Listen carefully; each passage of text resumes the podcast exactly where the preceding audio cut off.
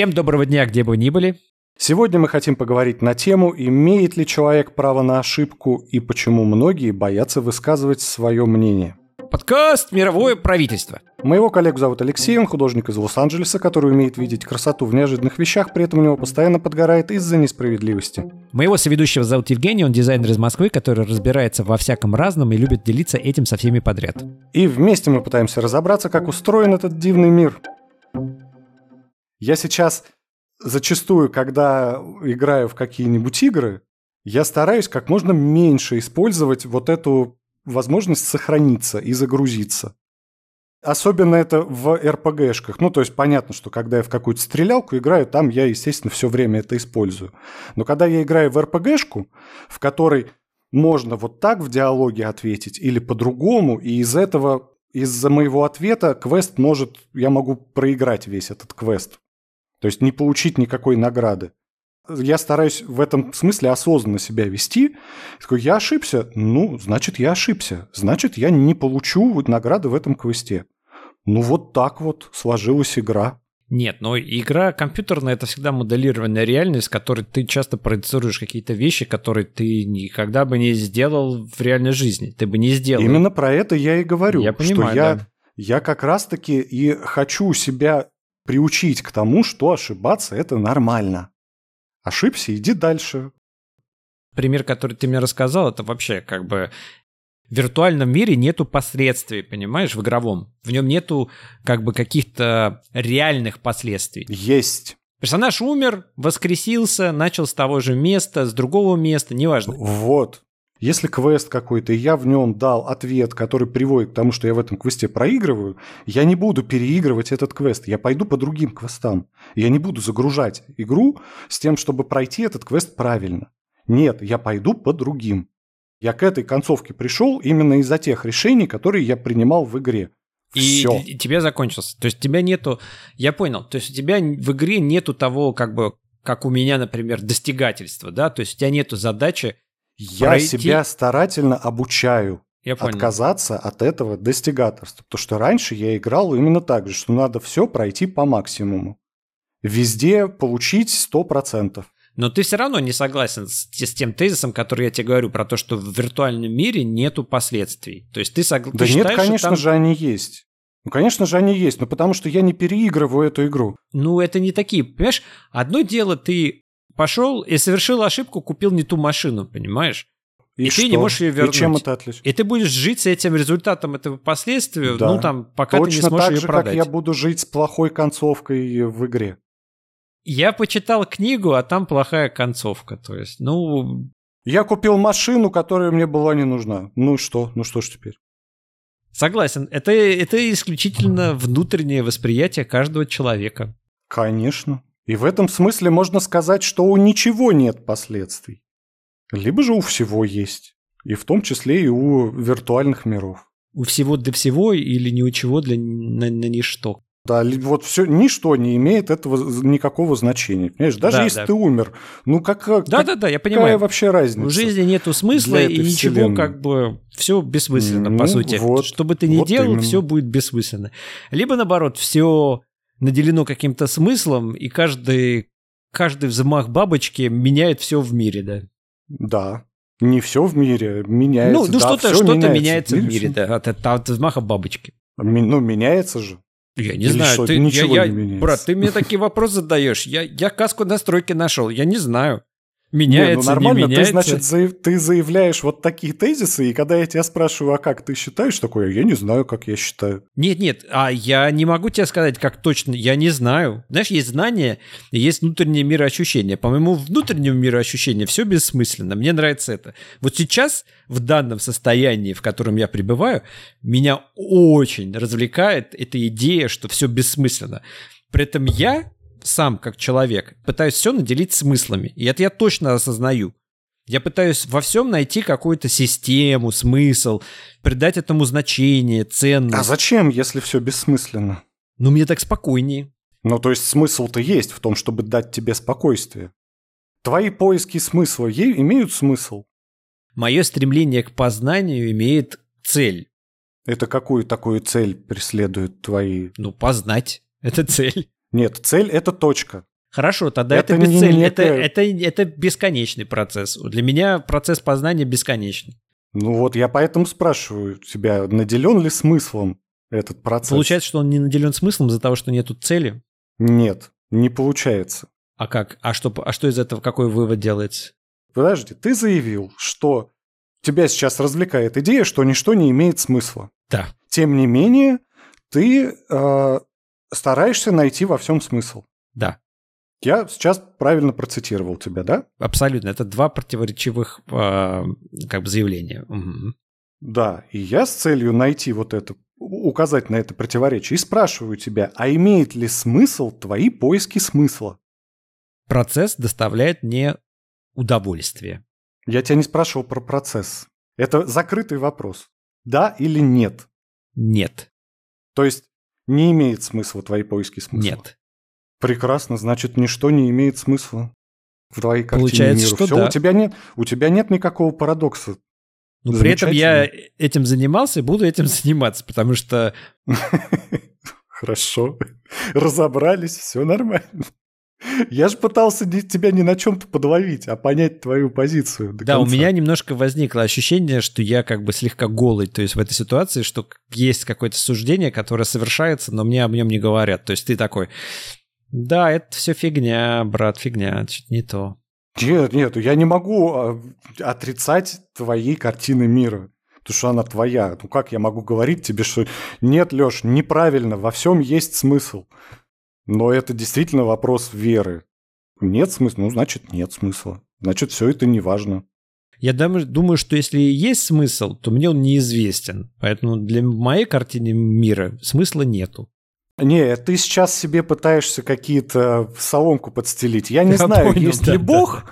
Но как бы, ну, может но быть, что-то есть. Но я, не я верю, но я не верю, есть, что да, что-то есть, но, да. но вдруг, ну, а может быть и есть. Я как бы, я не знаю. Понимаешь, вот очень легко прикрываться этим «я не знаю». Согласен. Тем самым не показывая свою позицию. Вообще очень сложно показывать свою позицию. На самом деле... Как будто тебя бить будут за нее. Да. На самом деле сказать, вот встать и высказаться на какую-то тему, и стать очень уязвимым в этот момент, когда ты высказываешь, потому что твое мнение может противоречить, так сказать, общепринятому или нормальному. Это очень тяжелое занятие. И даже когда мы ведем с тобой подкаст, и мы некоторые вещи говорим, на самом деле после... Ну, у меня есть моменты, когда у меня ёкает сердце прям. Я такой, боже мой, я это сказал? Как же так? Ну, причем это же не вопрос, противоречит твоя точка зрения какому-то большинству или какой-то группе или нет. Да, пожалуй. Это вопрос, в принципе, проявления своей точки зрения. Ну, я это отношу к какой-то советской забитости. Вполне что, возможно. Что нам, нам говорили, ну, по крайней мере, мне моя мама давала установку не, не высовываться. Быть тише да, воды, это более ниже травы. безопасная действительно позиция. Ну да. Что я как бы я не с красными и не с белыми. Да. Я, я не знаю, с кем я. Не бейте меня, пожалуйста. При том, что давно уже не бьют, но, тем не да, менее, да. все равно страх остался. Именно я не с красными, не с белыми. Всю свою школу у меня была именно такая позиция. Я Швейцария, я независимая страна, такая маленькая и в центре всего. У меня много денег, да? Нет, вот тут не совпало. И банки, и банки у меня есть. Шоколадки, банки и вкусный сыр, да. Банки, правда, только с огурцами. Да, ну в моей Швейцарии, да. А может быть то, что ты вот так боишься, ну не боишься, а опасаешься, может быть, не высказываешь, короче, свою позицию, это как раз связано с тем, что боишься ошибиться, а вдруг я вот скажу и попаду в какую-то плохую ситуацию, то есть ошибусь. Нет, это действительно именно так. Основная боязнь – это именно ошибки, а боязнь от того, что меня отторгнут, что меня не примут таким, какой я есть, или что это все повлечет какой-то просто, знаешь, лавину разных последствий. Вот в этом, да, безусловно, конечно. Ну, получается, это из серии, что не ошибается тот, кто ничего не делает. Соответственно, ошибается тот, кто что-то делает. Да, разумеется. Поэтому я лучше не буду высказывать позицию, то есть не буду делать, не буду заявлять что-то, тогда я не ошибусь на всякий случай. Знаешь, вот у меня лично в жизни все время бывают сомнения по поводу того, как я ощущаю, что я думаю, и мне чаще всего проще делать а, суждение на основании того, как на, в течение длительного периода времени я себя, например, ощущал, да, то есть мне очень тяжело сказать вот в единицу времени, прям вот остановить время и сказать, я сейчас чувствую вот так. Мне проще сказать, что, с, допустим, я не знаю, с 9 до 5 я чувствовал себя хорошо. Это будет как бы более адекватное суждение, нежели сказать, что я в 9.15 чувствовал себя отлично. Прям вот отлично ну, было. подожди, это не суждение. Это информацию ты выдаешь сейчас, это не суждение. Ты тут как бы ничего не осудил. Почему? Я, я же не могу быть объективен по отношению к себе самому. Да, конечно, но то, что ты сейчас привел в пример, это не просуждение, это ты как бы констатируешь Хорошо. некий факт там своих чувств. А вот как я к чему-то отношусь, это суждение. Вот дальше уже может быть какое-то суждение. Вот такое суждение ты можешь выдать? Часто нет. Например, расист я или нет? Я не знаю. Я не нет, могу тебе подожди, сказать, нет, например. Нет, нет, ты не можешь, ты не можешь осуждать или не осуждать себя в данном случае, потому что ты не можешь действительно объективно сказать, расист ты или нет. Но ты можешь сказать, а как ты относишься к иным этническим группам, к людям других национальностей да. и рас. И это вот будет... как ты к ним относишься? И вот всегда, когда ты мне это задаешь вопрос, я думаю о том, как я отношусь к этой группе граждан в настоящий момент? Наверное, да. Наверное, если я постараюсь, я могу тебе сказать, что вот сейчас, в текущий момент, я, допустим, думаю, что они замечательные. Но при этом это мне хочется, понимать, ну всегда оставить... Я здесь неправильный вопрос, конечно, задал, слишком общо. Что значит, как относишься? Это, а в каком именно отношении? Слишком да, я тебе ответил Я могу задать... Ну да, замечательно отношусь. Конечно, можно задать более конкретный вопрос. А считаешь ли ты, что они обладают равными с тобой правами и обязанностями? И вот тут я сразу думаю, так, это ловушка. Значит, если я соглашаюсь, что будет дальше? Какие будут последствия от моего соглашения, да? То есть я сразу начинаю анализировать, какие последствия у моего подтверждения. Если я говорю нет, какие последствия? Если я говорю да, какие последствия? И, как говорят часто в астрологии, будучи весами, очень тяжело принять решение. Астрологи почему-то все время говорят о том, что весам тяжело принимать решения. И вот я мечусь между двумя вариантами ответов. Я не знаю, какой правильный. На... Я не знаю, какой правильный, потому что... Какой правильный? А, как... а почему ты считаешь, что здесь есть какой-то правильный ответ? Да, наверное, у меня психологически есть ответ, который должен быть правильный, за который мне палкой по голове не дадут. Именно этот ответ правильный, да? Ты понимаешь, тебе вот в этом-то как раз и загвоздка, что тебе обязательно дадут по голове за любой этот ответ какие-то люди. То есть всегда найдутся люди, которые за некое суждение, вот ты скажешь, да, я считаю, что они обладают равными правами, найдутся те, кто захочет тебе дать за это палкой. Скажешь, нет, они не равны в правах со мной. Да, тоже найдутся, найдутся те, которые... кто дадут палку. Обязательно найдутся. В этом и суть суждения, что ты обязательно себя отделяешь от кого-то. Так. То есть я вот к этим отношусь, а эти, они плохие. Да, поэтому все художники всегда избегают этих суждений, и когда их спрашивают такие вопросы, что изображено на вашей картине, да, они отвечают, а как, а что вы видите на моей картине?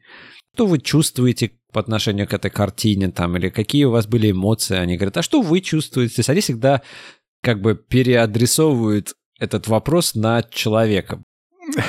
Это какие-то очень аморфные художники, знаешь, которые не могут сказать, а в чем моя творческая позиция, а в чем мое художественное выражение, что я хочу сказать.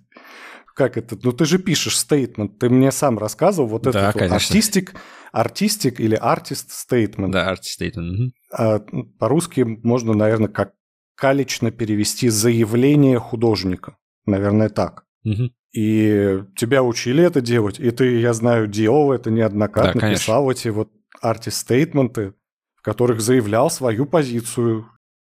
Это очень тяжелый процесс, это действительно через э, много-много-много разных перефразирований и работы над текстом ты можешь в конце концов сформулировать такой как бы блок текста, блок информации, который, может быть, как-то подтолкнет зрителя к тому, чтобы глубже проанализировать работу и поможет тебе в том числе как бы осозна- осознать и переосмыслить то, что ты сделал. Это очень полезный навык, очень ценный. И действительно, когда работа уже произведена, на самом деле сделать заявление намного проще, чем а, просто сделать заявление, понимаешь?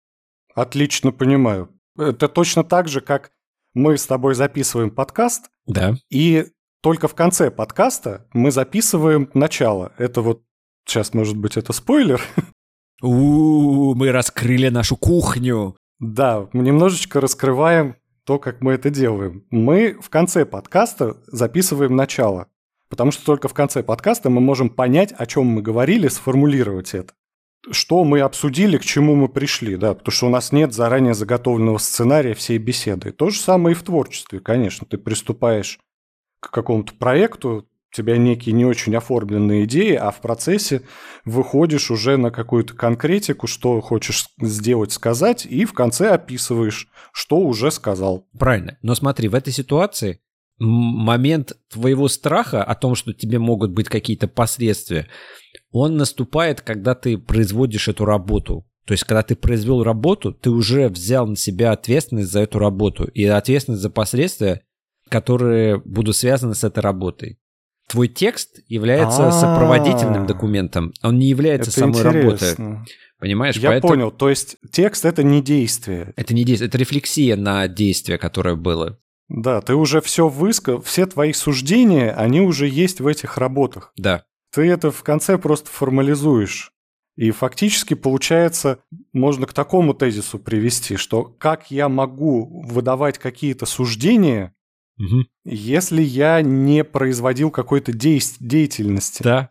в этой области. То есть как я могу говорить хорошие ЛГБТ или плохие, если я никак не сталкивался с их движением и никак не заявлял там, ни, ни на каких протестов ни с одной, ни с другой стороны не выступал, как я могу что-то говорить? Получается так? Вчера была история. Я прости, я, мы ее вставим в подкаст обязательно. Я хочу ее рассказать, она очень важна для меня.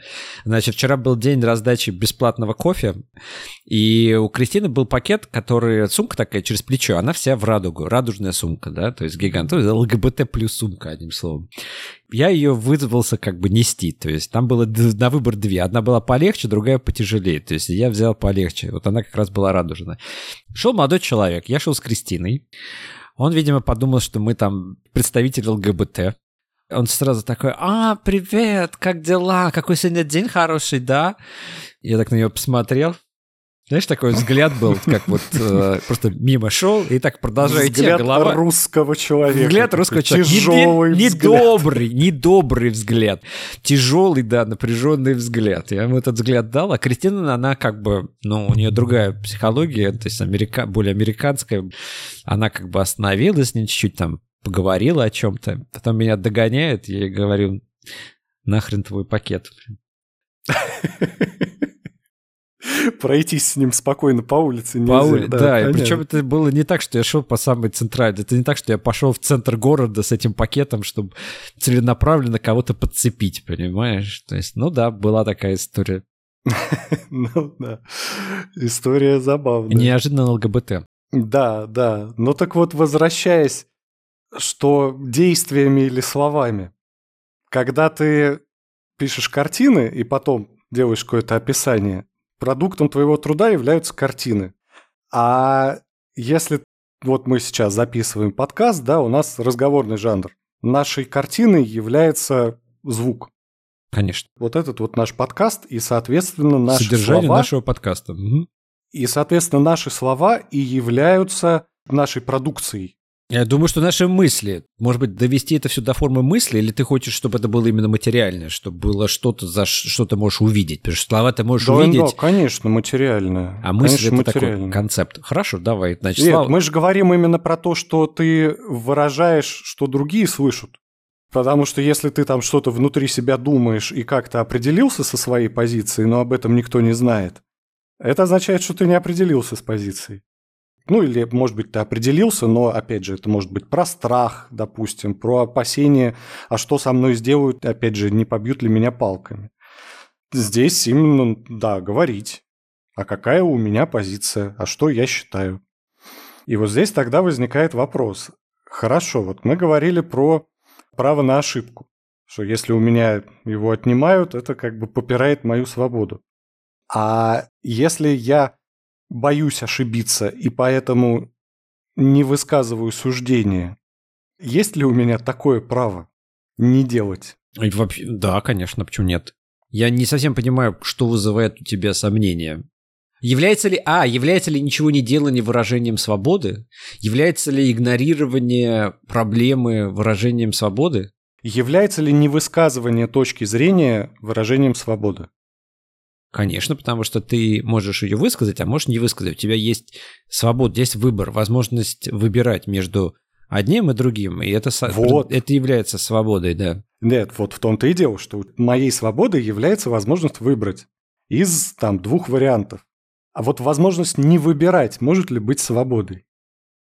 Потому что это вступает немножко в противоречие. Если у меня свобода выбрать, а я не выбираю, я тем самым не пользуюсь свободой. Да, я отказываюсь от свободы. Вот, получается, именно. Я попробую тебя переформулировать в другим примером. Может быть, ты примерно об этом говоришь. Значит, у нас есть возможность выразить, высказать свою позицию. Это свобода. Возможность не высказать свою позицию, потому что можем принять решение не ее, ее не выразить. Это тоже свобода, это тоже проявление свободы. Нет, я именно про это и говорю, что если не высказываешь свою позицию, тем самым не пользуешься своей свободой. Почему ты пользуешься? А почему ты не пользуешься? А почему тебя... потому что ты не делаешь выбор. Почему свобода твоей формулировки предполагает какую-то обязаловку? Вот в моем, так... в моем мире свобода и обязаловка – это две вещи, которые диаметрально противоположны. Смотри, я исхожу из того, что мы обсуждаем свободу выбора. Что такое свобода выбора? Это свобода сделать тот или иной выбор. Если я не делаю никакого выбора, я не пользуюсь своей свободой. А вот выборы. У меня есть возможность проголосовать за одного или за второго кандидата. Угу.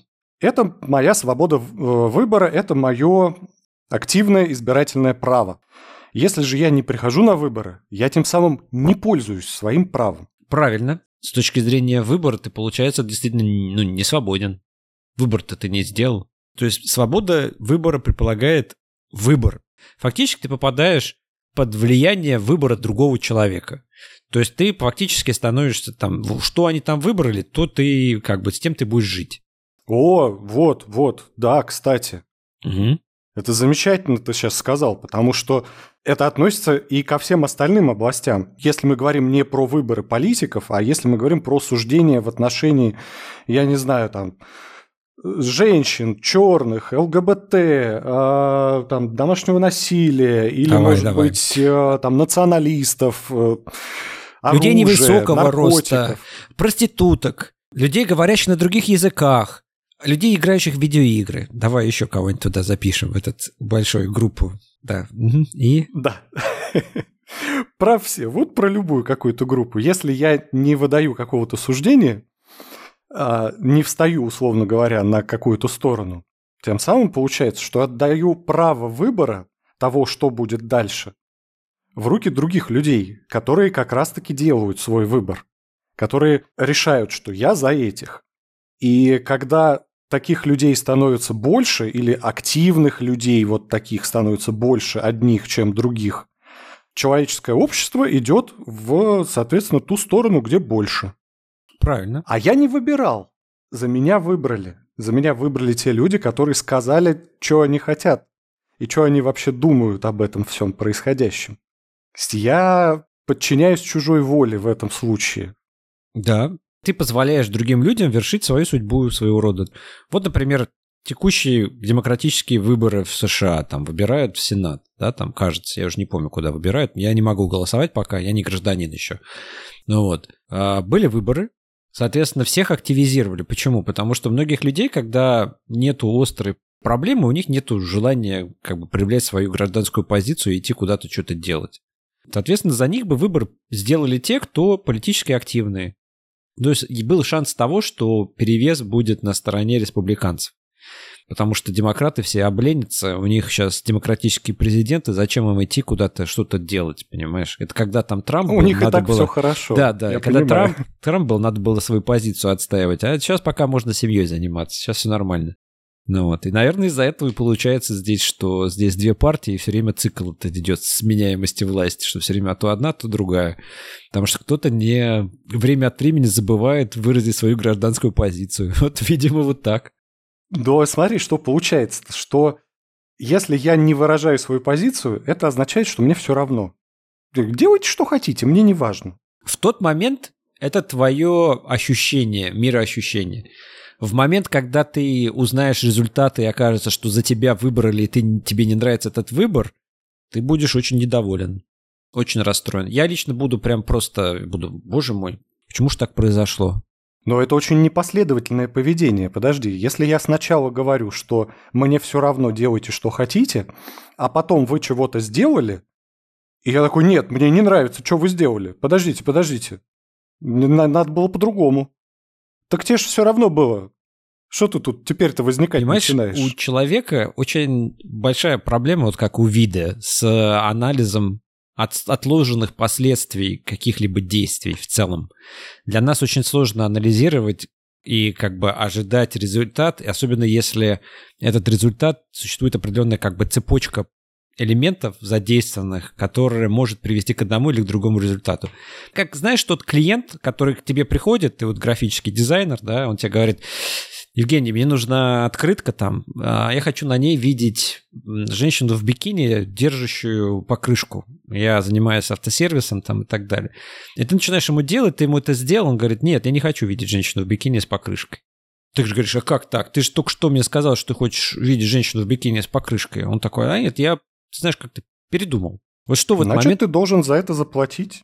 Правильно. И мы сделаем еще один вариант. Без женщины с покрышкой. Хорошо, это хороший вариант, но, соответственно, вот это разочарование, которое у него может возникнуть, такое же разочарование может возникнуть человек, который думал, что ожидал, точнее, предполагал, что все будет вот так, а так не произошло. Он ожидал, что победят демократы, а победили республиканцы. Он, соответственно, его плата за ошибку – это жить с этими последствиями его не выбора. Так он в любом случае живет с последствиями. Выбирал он или не выбирал, он все равно живет с последствиями. Только в одном случае он воспользовался своей свободой, а в другом случае он отдал это на откуп другим людям. Вы решаете за меня. Соответственно, если вы решили за меня, то какое я имею право предъявлять вам за то, что вы решили потом? Это хороший вопрос. Ты не можешь, конечно. Вот и я так думаю. Да. Ты же знал, что будут проходить выборы. Ты был проинформирован, ты знал, когда тебе надо прийти, когда тебе надо, за кого ты хотел бы, может быть, проголосовать. Но ты ничего не Условно сделал. говоря, тебя спросили, что ты думаешь на эту тему. И ты отказался делать свой Да. выбор. И наступили некие пос- последствия, они в любом случае Но наступают. ты в данной ситуации мы обсуждаем, когда человек в определенный момент решил себя противопоставить обществу. То есть общество занимается, ну не общество, а группа граждан занимается избирательным процессом, да, то есть они начи- выбирают, кто же будет ими руководить следующим.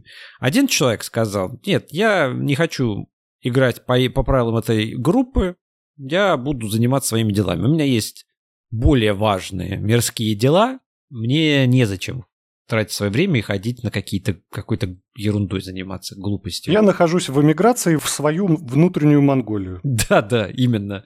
И он такой, я из внутренней Монголии не буду свой, свой бюллетень никуда отправлять. Понимаешь, вопрос в том, что человек это не воспринимает, как будто он делает что-то неправильно.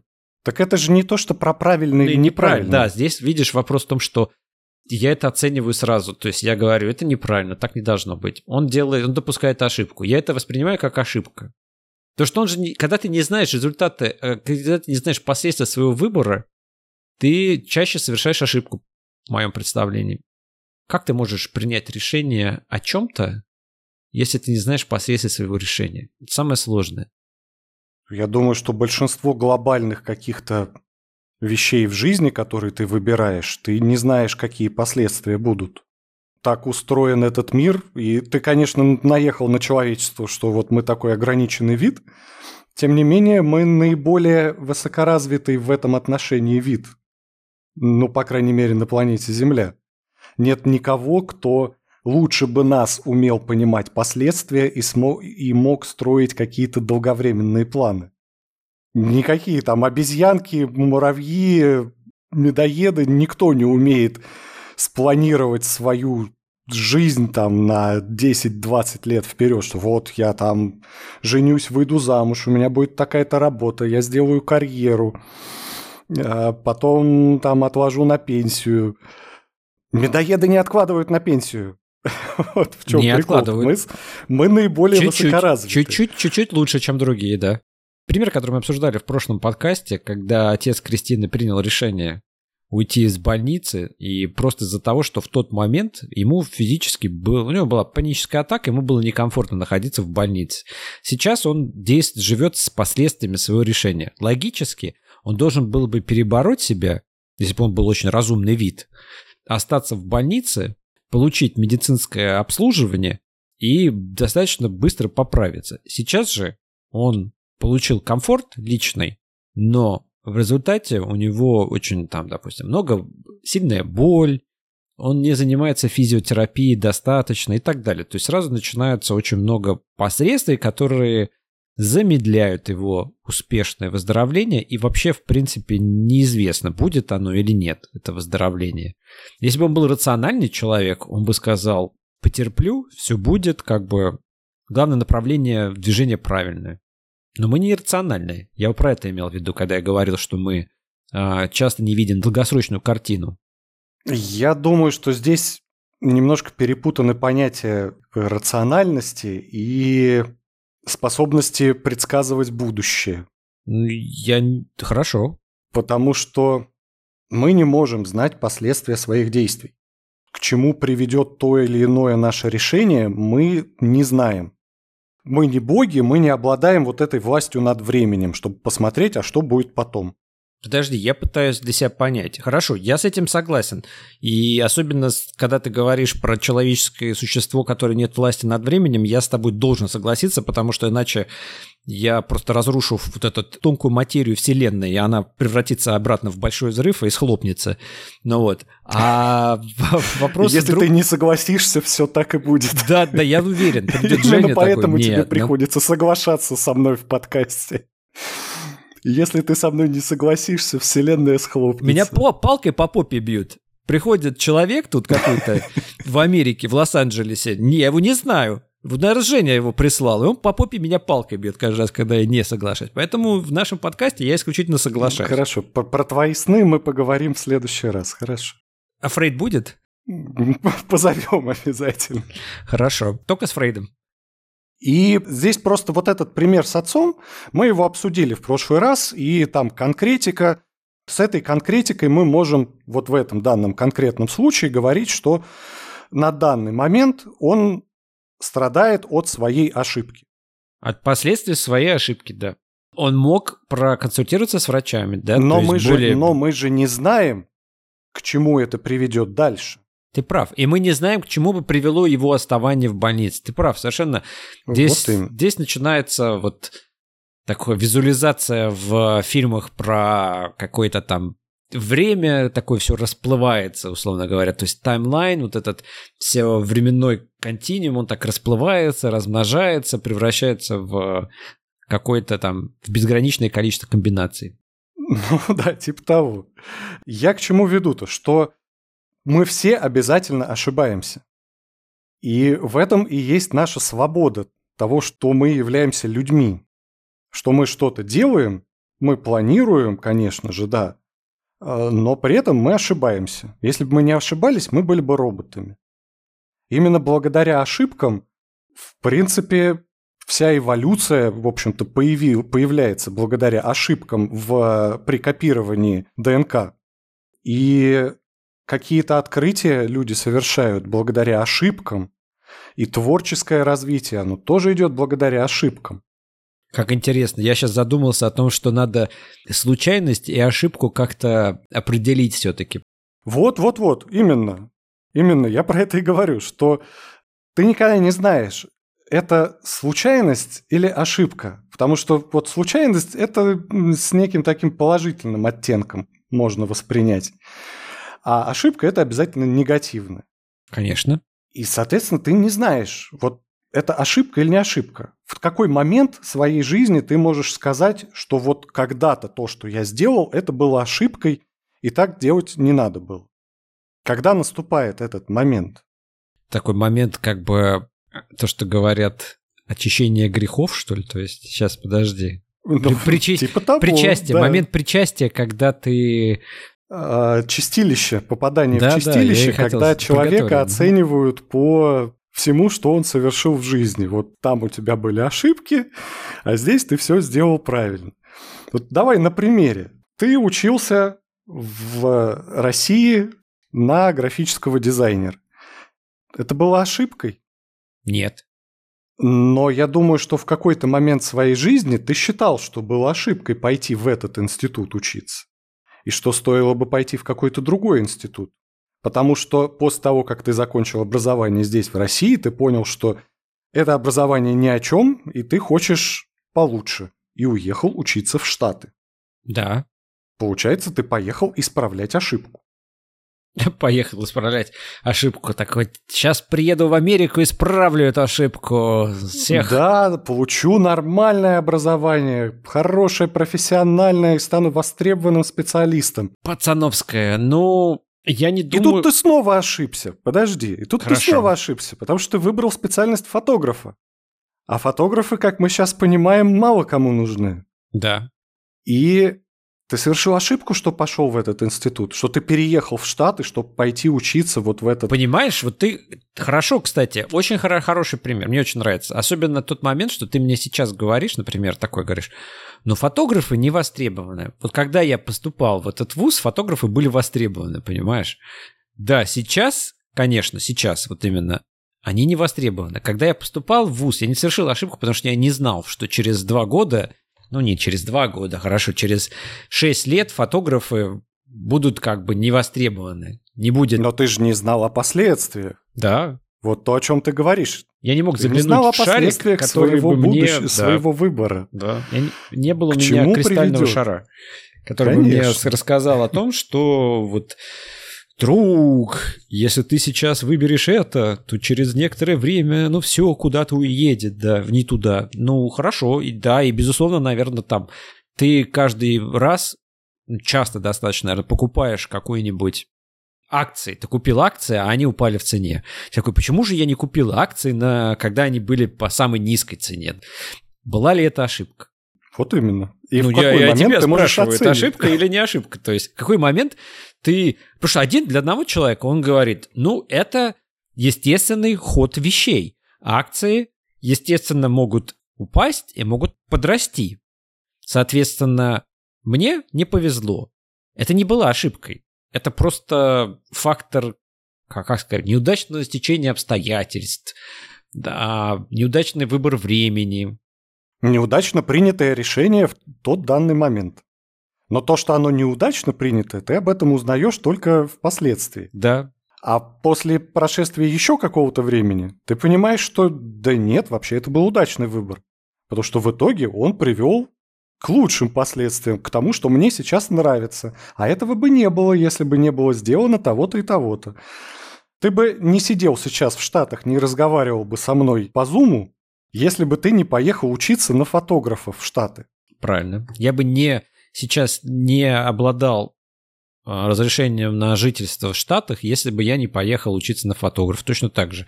Я бы не был UX-дизайнером, если бы я не пошел учиться на фотографа, и оказалось, что фотограф это не то, чему надо учиться.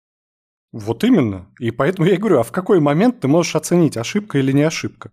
Я знаю для себя, что я всегда оцениваю это по прошествии времени. Поэтому для меня самое сложное – это мои работы публиковать сразу, когда я их сделал. Мне надо, чтобы она отлежалась, чтобы она хотя бы месяц просуществовала в вакууме в своем. И потом я мог бы оценить ее и сказать, как бы отделить свою эмоциональную вовлеченность в этот продукт, в этот процесс. И уже как бы дистанцировавшись во времени немножко, посмотреть назад и сказать, насколько это был успешный или, наоборот, неуспешный провальный проект. Для меня самое сложное, я тебе говорю, вот в единицу времени зафиксироваться и сказать, что это самый лучший проект, который я сделал в своей жизни. Вообще самый... ну, конечно, зачем самый лучший? Ну, не знаю, нет, не обязательно. Готов я это выпустить в мир или нет? Сейчас я этим... Нет. Тут вопрос, кстати, про искусство очень интересный, потому что в искусстве ты в процессе создания принимаешь каждое, на каждом этапе решение продолжить творить. Когда конечный продукт готов, тебя уже к нему готово отношение своего рода. Но сказать, наверное, хороший он или плохой, все равно, сра... как, подожди, что я должен сказать? Готов выпустить это в мир или не готов? Ну, раз ты художник, ты это делаешь явно ради того, чтобы это увидели другие люди. Да, это правильно. Готов я или не готов это выпустить в мир? Да, я... Мне требует чуть времени. А когда наступает вот этот вот дедлайн, после которого ты должен принять решение? По-разному. Нет, иногда дедлайном является просто уже убегающий паровоз, который говорит, что если я еще чуть-чуть подожду, когда я выпущу эту работу, это будет уже просто архив, понимаешь? Я понимаю, проект будет уже не актуален. Да, есть какой-то внутренний вот таймфрейм. Вот и получается, что ты откладываешь, но все равно рано или поздно тебе нужно будет принять это решение. Ты откладываешь принятие решения.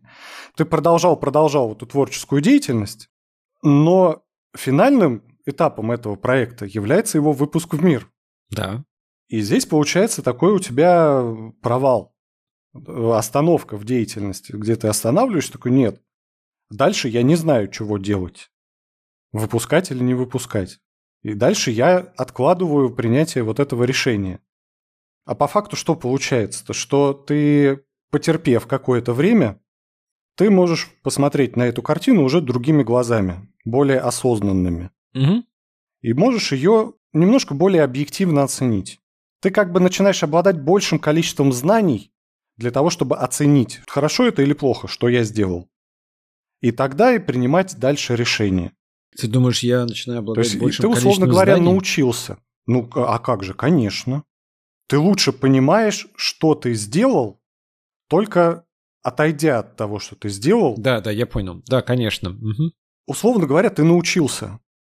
Я не знаю ничего в биологии. Вот меня спросят, хорошо эволюция или плохо. А я не знаю, я ничего не понимаю в биологии. И мне, чтобы ответить на этот вопрос, выдать какое-то суждение, мне нужно что-то узнать в этой теме, научиться. И когда я научился, я могу сказать, эволюция – это не то, что хорошо или плохо, это факт. Живите теперь с этим. Ну, очевидно, что это хорошо, потому что вы можете задать мне такой вопрос вообще. Хорошо так эволюция или плохо? Если можете задать вопрос, значит эволюция – это хорошо. Нужно получить побольше знаний иногда для того, чтобы выдать суждение. И получается, что это опять не вопрос ошибки или не ошибки. Нет, это получается нет. И после всего вот этого нашего обсуждения у меня складывается такое вот ощущение, что ошибок-то в принципе и не бывает. Именно потому, что мы не знаем, а что к чему приведет. Может быть, это ошибка, и меня за нее покарают потом в конце моей жизни. А может быть, наоборот, это была, было счастливое решение озарение, которое приведет меня в дальнейшем к чему-то более интересному, лучшему, к какому-то развитию. Я не знаю, откуда я могу это знать. Я не могу оценить, что ошибка, а что не ошибка, пока все это не закончится.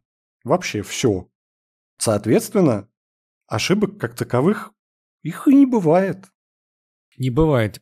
Когда ты конформист, ты человек, который соглашается чаще и избегает конфликтов, ты скорее избегаешь неприятных ощущений, связанных с тем, когда человек, допустим, недоволен твоей работой или недоволен тем, что ты делал, или каким-то образом тебя там атакует, то, что называют, да, там вербально, то есть он пытается тебя вызвать на поединок словесный. А, ну да, ты, получается, избегаешь сиюминутных э, негативных каких-то последствий. Да, ты часто избегаешь просто... То есть ты избегаешь того недовольного клиента, который придет и скажет, нет, это все фигня, все переделывайте. Вот ты вот этого избегаешь, понимаешь? Поэтому ты стараешься сделать с самого начала хорошо, чтобы твой клиент был поспокойнее, ты был поспокойнее, все были довольны. Ну, ты сейчас говоришь о ситуации, в которой я знаю о последствиях. Ну, по крайней мере, Нет, о я, каких-то я, вот ближ, понимаешь, ближайших ты, ты как, последствиях. а ты вот, ты до этого правильно сказал, что никогда не знаешь последствия. И в этой ситуации... Глобо- и в последствия, этой да. тоже ситуации ты не знаешь последствий. Потому что ты можешь предполагать, что последствия будут такие на основании своего предыдущего опыта, который у тебя есть.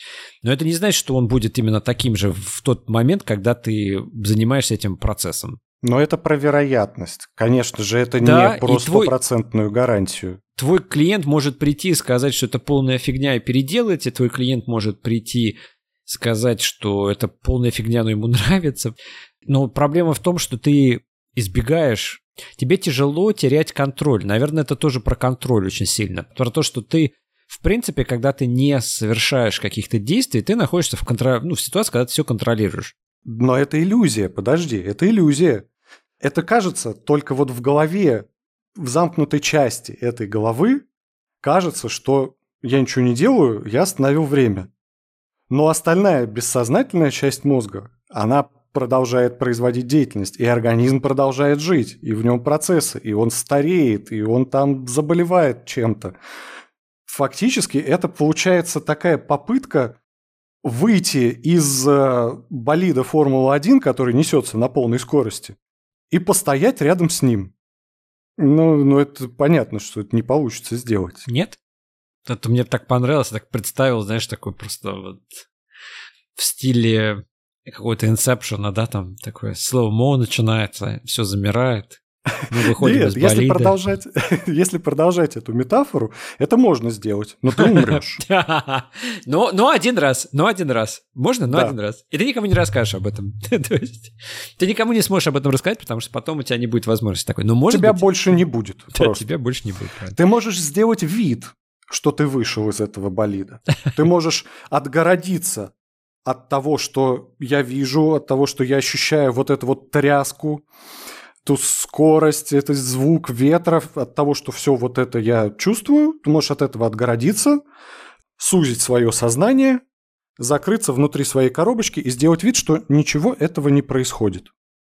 И к чему это приведет? Если сделаешь это на несколько секунд, и ты едешь в это время по прямой, вполне возможно, что ничего не случится.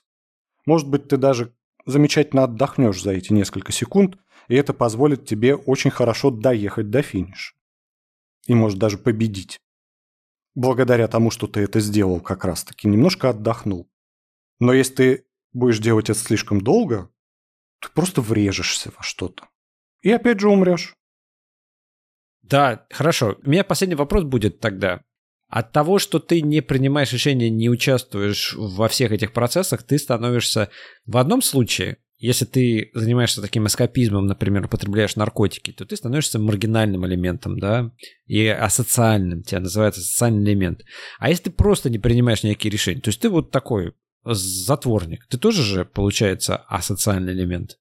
Абсолютно точно, по определению, конечно. Но и раз я затворник, я не участвую в жизни социума, значит, я асоциален.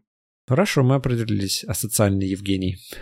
Убегать от жизни можно по-разному. Можно в наркотические какие-то вещества, можно в работу убегать, можно убегать в какие-нибудь магические практики.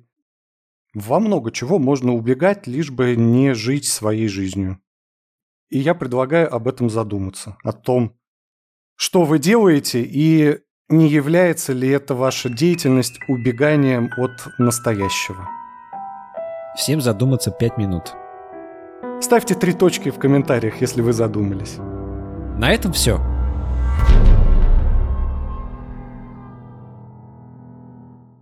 Choose Facebook, Twitter, Snapchat, Instagram, and a thousand other ways to spew your bile across people you've never met. Choose life.